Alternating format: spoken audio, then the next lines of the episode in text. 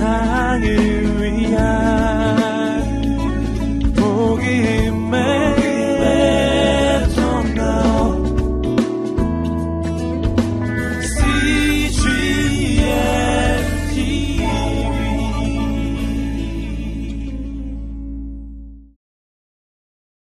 종교격자 마틴 루터는 성탄에는 세 가지 놀라운 사실이 있다고 말했습니다. 첫째는 하나님이 사람이 되신 것이고, 두 번째는 처녀가 아들을 낳은 것이고, 세 번째는 마리아가 그것을 믿음으로 받아들였다라는 것입니다. 하나님이 사람이 되신 놀라운 사건, 그리고 처녀가 아들을 낳은 그 사건, 그것과 동일한 놀라운 사실은 그 처녀인 마리아가 자신의 몸을 통해 그 아들이 태어나도록 하나님께 자신을 내어드리는 순종을 했다는 것입니다.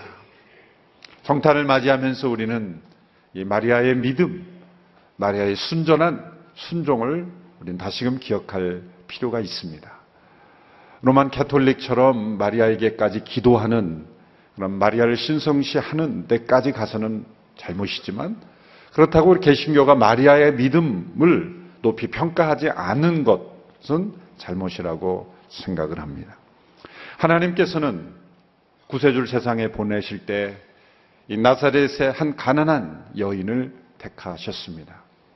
하나님께서 하나님의 아들을 세상에 보내실 때 예루살렘의 부유한 가정의 서기관의 딸로 자라난 그러한 마리아를 선택하실 수도 있었을 것입니다. 그러나 그 당시 세상 사람들이 볼 때 주목하지 않았던 그리고 다른 사람들이 부러워하지 않았던 그러나 하나님께로 온전히 그 마음이 향해 있던 한 여인을 주목하시고 그 마리아를 통해 예수님을 세상에 보내신 것입니다. 신약 성경을 보면 예수님의 이 동정녀 탄생을 논리적으로 증명하려고 하지 않습니다. 로마서처럼 논리적으로, 교리적으로 증명하려고 하지 않습니다. 오히려 요셉과 마리아의 이 놀라운 반응, 때로는 그들에게 두렵고 떨리는 그 반응, 어떻게 이런 일이 있을 수 있을까 반응하는 그러한 모습을 통해서 예수님의 탄생을 소개하고 있습니다. 동정녀 탄생의 기사는 신약에 두 군데가 나오죠. 마태복음과 누가복음. 마태복음은 요셉, 예수님의 육신의 아버지였던 그 요셉을 중심으로 기록하고 있고 누가복음은 마리아를 중심으로 기록하고 있습니다.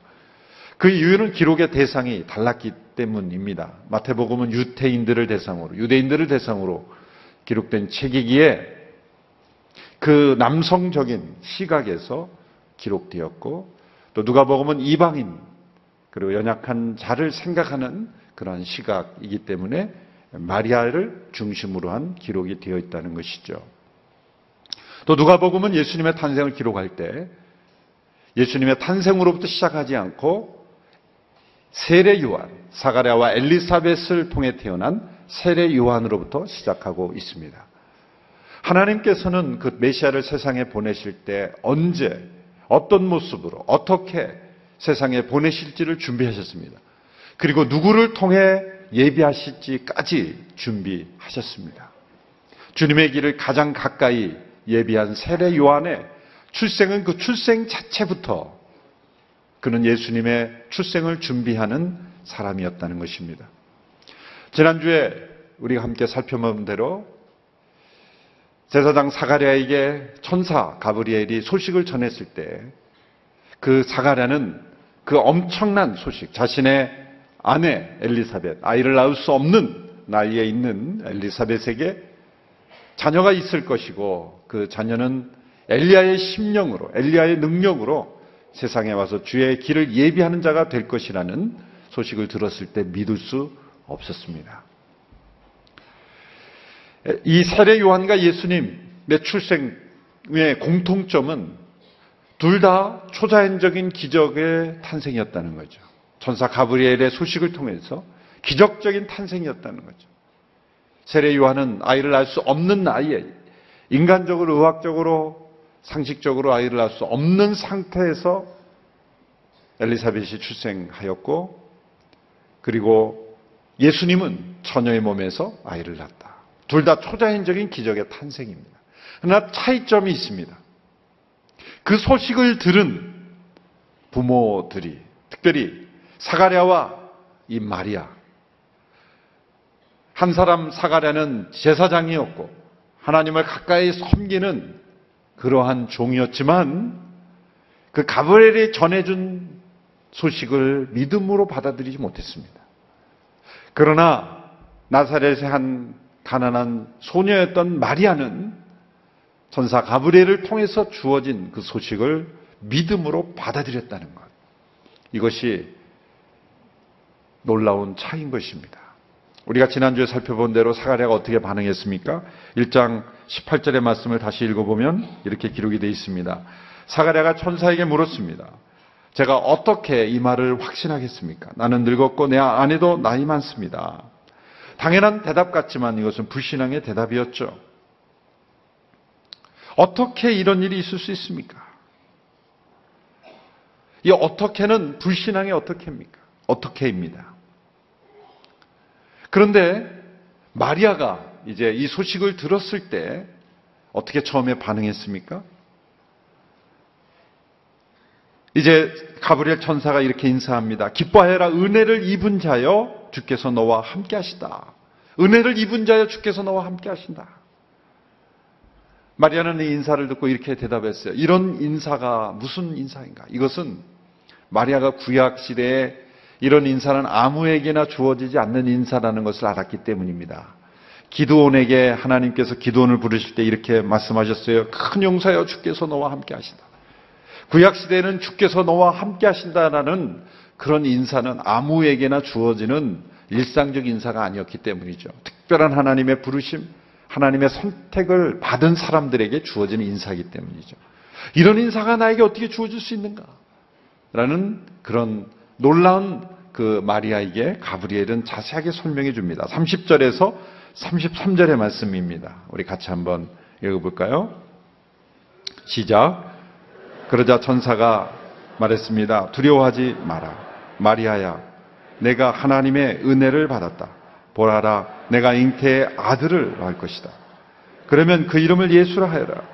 그는 위대한 이가 될 것이고 지극히 높으신 분의 아들이라 불릴 것이다. 주의 하나님께서 그에게 그 조상 다윗의 보좌를 주실 것이다. 그는 야곱의 집을 영원히 다스릴 것이며 그의 나라는 결코 끝나지 않을 것이다.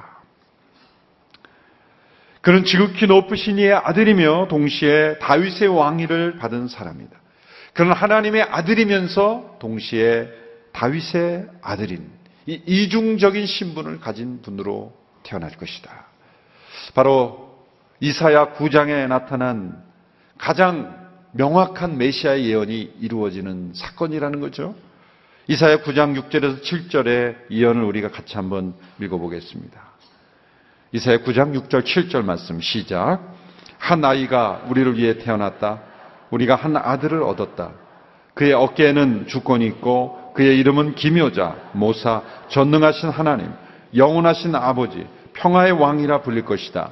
그분의 넘치는 주권과 평화는 다윗의 보좌와 그의 왕국 위에 끝없이 펼쳐질 것이다. 지금부터 영원히 공평과 정의로 그것을 견고히 세울 것이다. 만군의 여호와의 열정이 이것을 이루칠 것이다. 구약에 나타난 메시아 예언 중 가장 명확한 예언입니다. 한 아기가 태어날 것인데 그 아이의 정체는 전능하신 하나님, 영원하신 아버지, 바로 그 영원하신 아버지여 전능하신 하나님께서 한 아기로 오시는데 그 아기가 다윗의 왕위로 오실 것이다. 다윗의 후손 예수 그리스도. 바로 이 엄청난 예언이 마리아에게 임하는 아들이라는 거죠. 마리아는 이 말씀을 듣고 이렇게 대답했습니다. 34절입니다. 같이 한번 읽어볼까요? 시작. 마리아가 천사에게 물었습니다. 처녀인 제게 어떻게 이런 일이 있겠습니까? 자, 사가랴의 대답과 비슷한 말인 것처럼 보입니다. 마리아도 처녀인 제게 어떻게 이런 일이 있겠습니까? 이 똑같은 어떻게 있는 것 같지만 정반대의 어떻게입니다. 사가랴는 그것은 이루어질 수 없는 불가능한 일인데 어떻게 이루어질 수 있습니까? 라는 어떻게 해요. 불신앙에 어떻게 해요. 그걸 어떻게 해요? 누군가 이렇게 할 때. 그걸 어떻게 합니까? 못 해요. 그런 뜻이에요. 그런데 마리아가 처녀인 제게 어떻게 이런 일이 있을 수 있겠습니까? 라고 하는 어떻게는 제가 아직 경혼한 상태인데 어떻게 제가 그러면 할 수 있겠습니까? 어떻게 하면 될까요? 이 질문은 받아들이는 수용적인 믿음의 자세에서 나오는 어떻게입니다. 우리가 하나님께 던지는 어떻게라는 질문이 사가랴의 이 불신앙의 어떻게가 아니라 마리아처럼 믿음으로 하나님의 뜻을 순종하는 그러면 제가 어떻게 이 일에 참여할 수 있을까요? 라고 하는 그런 믿음의 어떻게가 될 수 있게 되기를 축원합니다. 전사는 마리아가 내가 어떤 것을 행함으로 이루어지는 것이 아니라 단지 하나님의 역사를 믿음으로 받아들이기만 하면 된다는 것을 말씀했습니다. 35절의 말씀 우리 같이 읽습니다. 시작. 전사가 대답했습니다. 성령께서 내게 임하실 것이며 지극히 높으신 분의 능력이 너를 감싸 주실 것이다. 그러므로 태어날 거룩한 아기는 하나님의 아들이라고 불릴 것이다. 성령께서 내게 임하실 것이며 지극히 높으신 분의 능력이 너를 감싸 주실 것이다.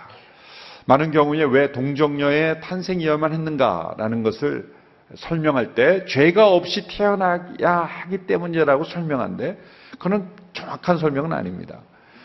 여인의 몸에서만 태어난다고 죄가 없는 인간이 되는 것은 아니기 때문이죠. 남성 그러면 죄는 전부 남자에게만 있는 것입니까?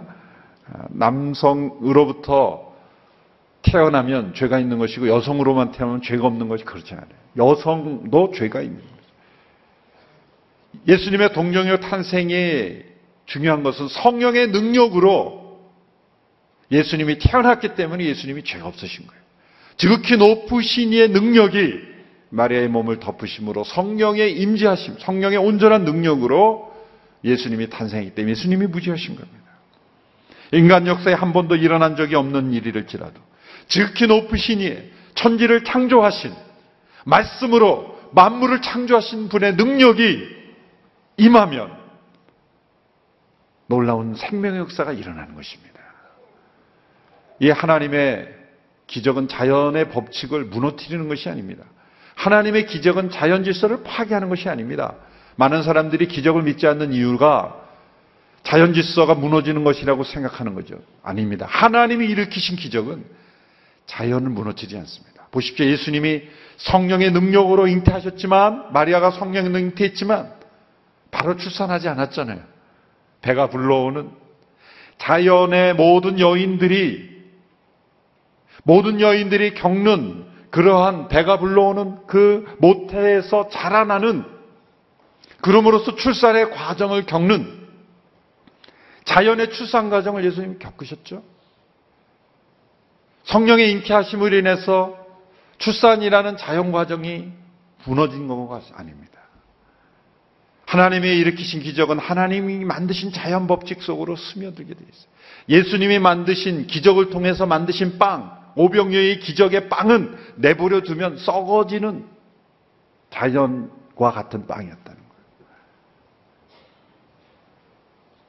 하나님의 이 기적의 능력은 하나님이 직접 만드신 자연의 법칙을 충돌하지 않습니다. 개입하신 것 뿐입니다.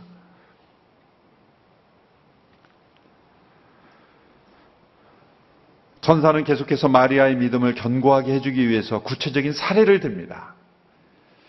이것이 바로 사가랴와 엘리사벳에게 세례 요한이 태어나야만 했던 이유이죠. 36절, 37절의 말씀을 보실까요? 우리 같이 한번 읽겠습니다. 시작. 내 친척 엘리사벳도 그렇게 많은 나이에 아이를 가졌다. 아이를 갖지 못하는 여자라 불렸는데 임신한 지 벌써 여섯 달 때가 됐다. 하나님께는 불가능한 일이 전혀 없다. 보아라. 예를 들어 주시는 거예요. 사람은 예를 통해 믿음을 갖게 돼요. 증거를 통해 우리는 믿음을 확실하게 갖게 돼요. 마리아에게는 믿음이 있었지만 그 믿음을 견고하게 세워주기 위해서 보아라 내 친척 엘리사벳도 아이를 낳을 수 없는 상태였지만 벌써 6개월이 되었다. 성경의 구약에 보면 아이를 낳을 수 없는 그러한 상황에서 아이를 낳았던 많은 여인들이 있죠. 아브라함의 아내 사라. 이삭, 야곱의 아내들도 아이를 낳지 못하는 상태에서 낳았죠. 우리가 잘 아는 한나, 사무엘을 탄생했죠. 그리고 가장 가까이는 엘리사벳이 아이를 낳을 수 없는 상태에서 아이를 낳았어요. 그 구약의 모든 사건을 익히 알았던 마리아.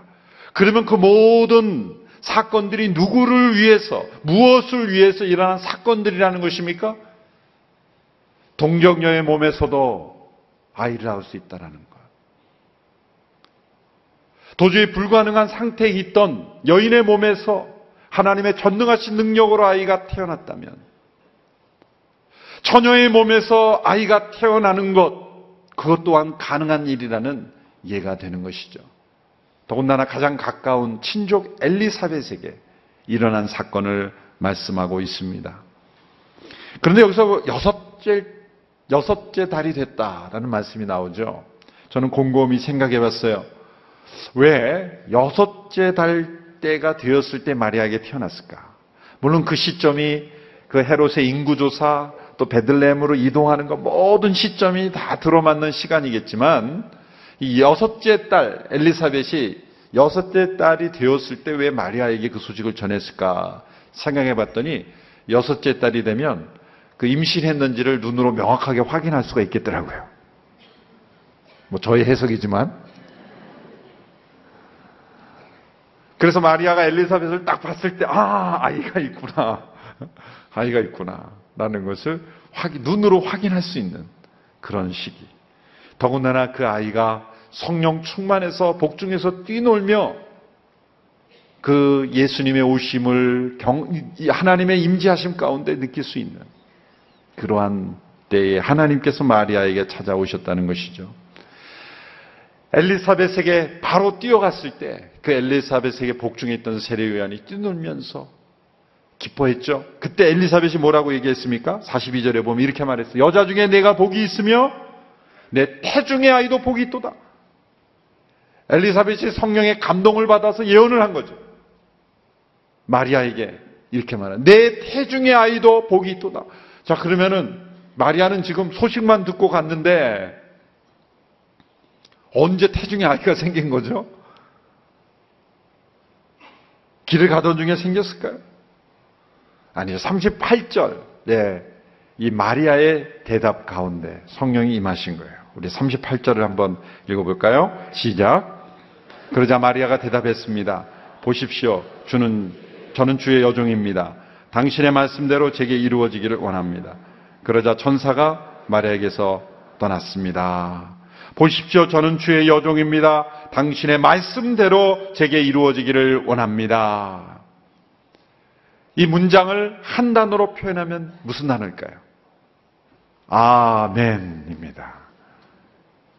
아멘이 해석하면 그렇게 되기를 원합니다. 그렇게 될지어다. 말씀대로 제게 이루어지기를 원합니다. 한 단어로 표현하면 아멘이에요. 여러분 우리가 하나님의 말씀에 온전한 믿음으로 아멘 하면 어떤 일이 라는 것입니까? 처녀의 몸에서 아이가 잉태되는 놀라운 사건도 우리의 삶 속에 일어난다는 거예요. 그것이 아멘의 능력이에요. 내 아멘의 능력이 있는 것이 아니라 하나님의 전능하신 능력이 그 말씀을 통해 우리에게 찾아올 때 내가 아멘으로 받아들일 때는 이 마리아의 몸에서 일어나는 동일한 사건이 우리에게도 나타날 수 있다는 거죠.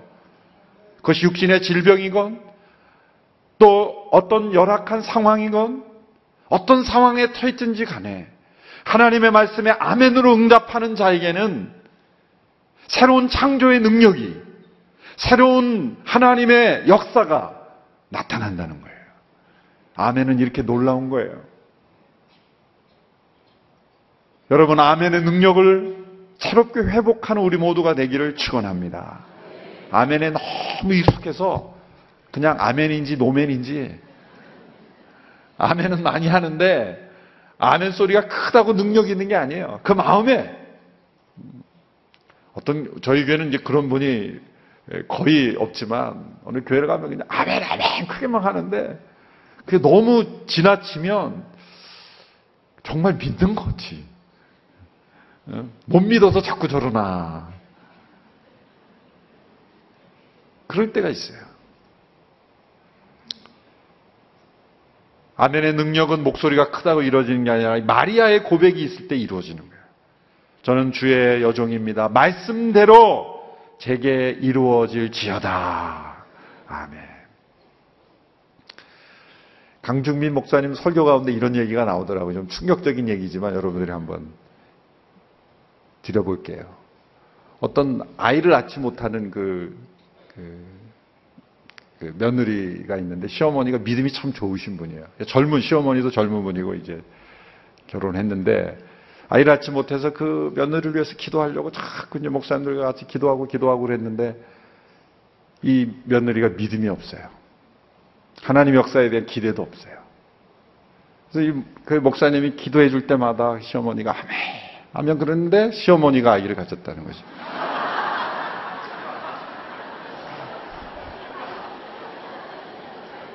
그러니까 아멘의 능력이에요, 아멘의 능력. 제가 미국에서 강주, 강주희 목사 설교를 듣고 충격을 받아가지고 사실이 됩니다, 사실. 본문과 전혀 상관없는 원고에 없는 얘기가 갑자기 생각이 나서. 이 마리아의 영성은 맑고 투명한 아멘의 영성. 그러니까 중세에 보면은 그 예술가들이 스테인 글라스를 많이 사용하는데 뭐 성경에 나오는 많은 인물들이 나오는데 마리아는 색을 칠하지 않았다는 거죠. 그 이유는 마리아는 가장 맑고 깨끗한 색을 칠하면 안 된다라는 그런 어, 어떤 믿음이 들어가 있는 건데 그거는 저는 뭐 마리아 숭배가 아니라 아, 참 표현을 잘했다 그렇게 생각한 거죠. 마리아가 어떻게 이렇게 엄청난 소식을 아멘으로 받아들일 수 있을까? 그것은 평소에 하나님의 말씀에 순종하는 마음에 받아들이는 태도가 있었기 때문이라는 거죠. 보시면 그 예수님이 12살 때 성전에 올라가서 아버지 집이라고 말씀하셨는데 그 마리아는 그때도 예수님의 말씀을 마음에 담아두었다. 그런 표현이 나옵니다. 이 마리아가 예수님이 하신 모든 말씀들을 생각할 때 보면 다른 제자들은 다 흘려 들었는데 마리아는 마음에 받아들였어요. 그 결과가 어디 나와요? 예수님이 십자가를 지고 골고다를 향해 가실 때 마리아는 막지 않습니다. 놀라운 장면입니다. 멜 깁슨이라는 분이 만든 Passion of the Christ 그 고난주간 영화를 보면 마리아의 모습을 이 멜 깁슨이 천주교 신자잖아요. 그래서 마리아를 굉장히 잘 부각을 시켰는데 흥분하지 않습니다. 저는 그 영화를 보면서 그 장면에서 놀랐어요. 만약 마리아가 한국 여성이었다면 몇 번 뛰어들었을 거예요. 이놈들아 나를 죽이고 가라 차라리. 온 몸으로 막았을 거예요 아마. 방패가 돼가지고 완전히 창을 뭐 같이 붙잡고 막 싸우고 난리가 났을 것 같은데 마리아는 침착합니다. 아주 침착한 말이에요. 눈물은 흘려요. 그러나 당황하거나 뛰어들지 않아요. 그건 뭐를 보여주려고 한 거냐면 마리아의 순종을 보여주는 거예요. 마리아의 순종. 예수님 말씀하신 그대로 내가 여기서 나서는 것이 주의 의를 이루지 못한다는 거죠. 세상죄를 지고 가는 어린 양으로 희생당하는 그 예수님의 길을 육신의 어머니의 정을 앞세우면 안 된다라는 것을 그 순종을 보여주는. 그 마리아의 순종은 예수님의 말씀을 마음에 두었기 때문에 결국 예수님이 부활 승천하시면서 예루살렘에 머무르라 하신 그 말씀도 순종해서 사도행 1장을 보면 예수님의 육신의 어머니 마리아가 제자들과 함께 기도하는 무릎 속에 있었다는 거예요. 이 무엇을 보여줍니까? 마리아의 믿음의 순종, 일관성이 있었다는 것을 보여주는 거예요. 단지 한 사건만 믿은 것이 아니라 그의 일평생에 그는 하나님의 말씀에 아멘으로 순종하면서 순전한 믿음으로 일평생을 살았다는 거죠. 하나님은 이런 여인을 택하셔서 성탄에 하나님 아들을 세상에 보내시는 통로로 사용하셨다는 거예요. 오늘 이 시대에도 우리가 하나님의 말씀에 순전한 아멘으로 응답할 때 하나님이 우리를 통해서 놀라운 일을 이루실 줄로 믿습니다. 성탄은 하나님이 사람이 되신 사건입니다. 처녀가 아들을 낳은 사건입니다. 그리고 마리아가 믿음으로 그것을 받아들인 사건입니다. 인간을 만드신 분이 인간이 되신 사건, 시간을 만드신 분이 시간 속으로 들어온 사건, 역사의 주인이신 분이 역사 속으로 들어오신 사건. 하나님의 전능하신 능력이 아멘을 통해 우리 가운데 역사된 사건입니다. 마리아가 믿음으로 메시아의 부모가 되는 일을 받아들였다면 처녀의 아들로 오신 메시아를 믿지 못할 이유가 없습니다. 이 땅에 오신 예수님을 믿는 것은 처녀의 아들로 오신 메시아를 믿는 것입니다. 그리고 오늘 우리의 삶 속에 도저히 불가능한 것 같은 상황 속에서도 하나님의 말씀이 우리를 통해 이루어질 수 있다라는 것을 믿는 사건입니다. 이 성탄의 축복이 오늘 우리에게 함께 임할 수 있게 되기를 축원하고 이 마리아의 아멘을 우리의 삶 속에 받아들이고 체험하는 우리 모든 성도들이 되기를 주님의 이름으로 축원합니다. 기도하겠습니다. 잠시 기도하실 때 아멘의 능력을 잃어버린 저희들 순전한 마리아의 믿음처럼 아멘으로 응답하는 우리 모두가 되기를 원합니다. 이번 성탄은 흘러 지나가는 성탄이 되지 않게 되기를 원합니다. 하나님의 말씀의 아멘으로 응답함으로 하나님의 역사의 통로가 되었던 마리아처럼 우리의 삶 속에 하나님의 말씀에 대한 참된 아멘이 회복됨으로 우리에게도 놀라운 하나님의 역사 기적이 나타나게 하옵소서 함께 기도함으로 나가게 되길 원합니다. 기도하겠습니다. 하나님 아버지, 순전한 마리아의 믿음을 우리에게도 허락하여 주옵소서.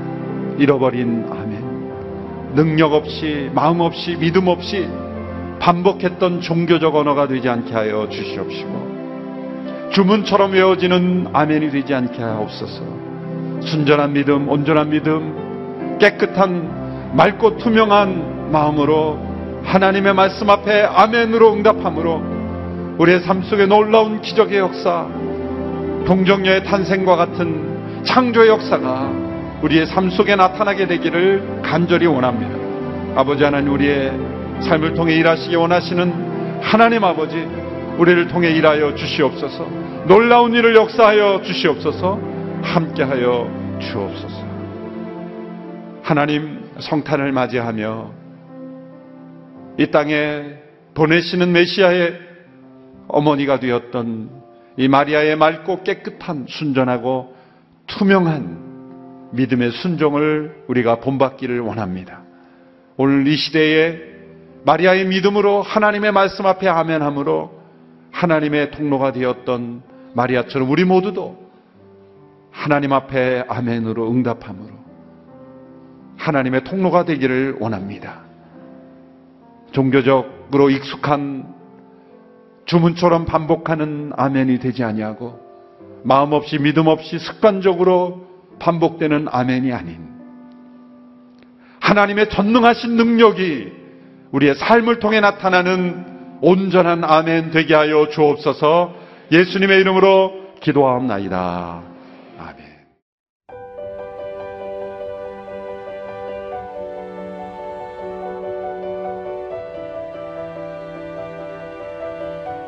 세상에는 수많은 교회들이 있지만 더 깊이 있는 말씀 강해를 찾기 위해 크기로만 교회를 선정하지 않습니다. 보다 좋은 영적 콘텐츠를 더 많이 나누기 위해 방송비를 받지 않습니다. 1년 365일 복음만 전하고 싶어서 우리는 광고를 하지 않습니다. 온누리의 복음을 땅끝까지. CGN TV와 함께 땅끝 성교사가 되주세요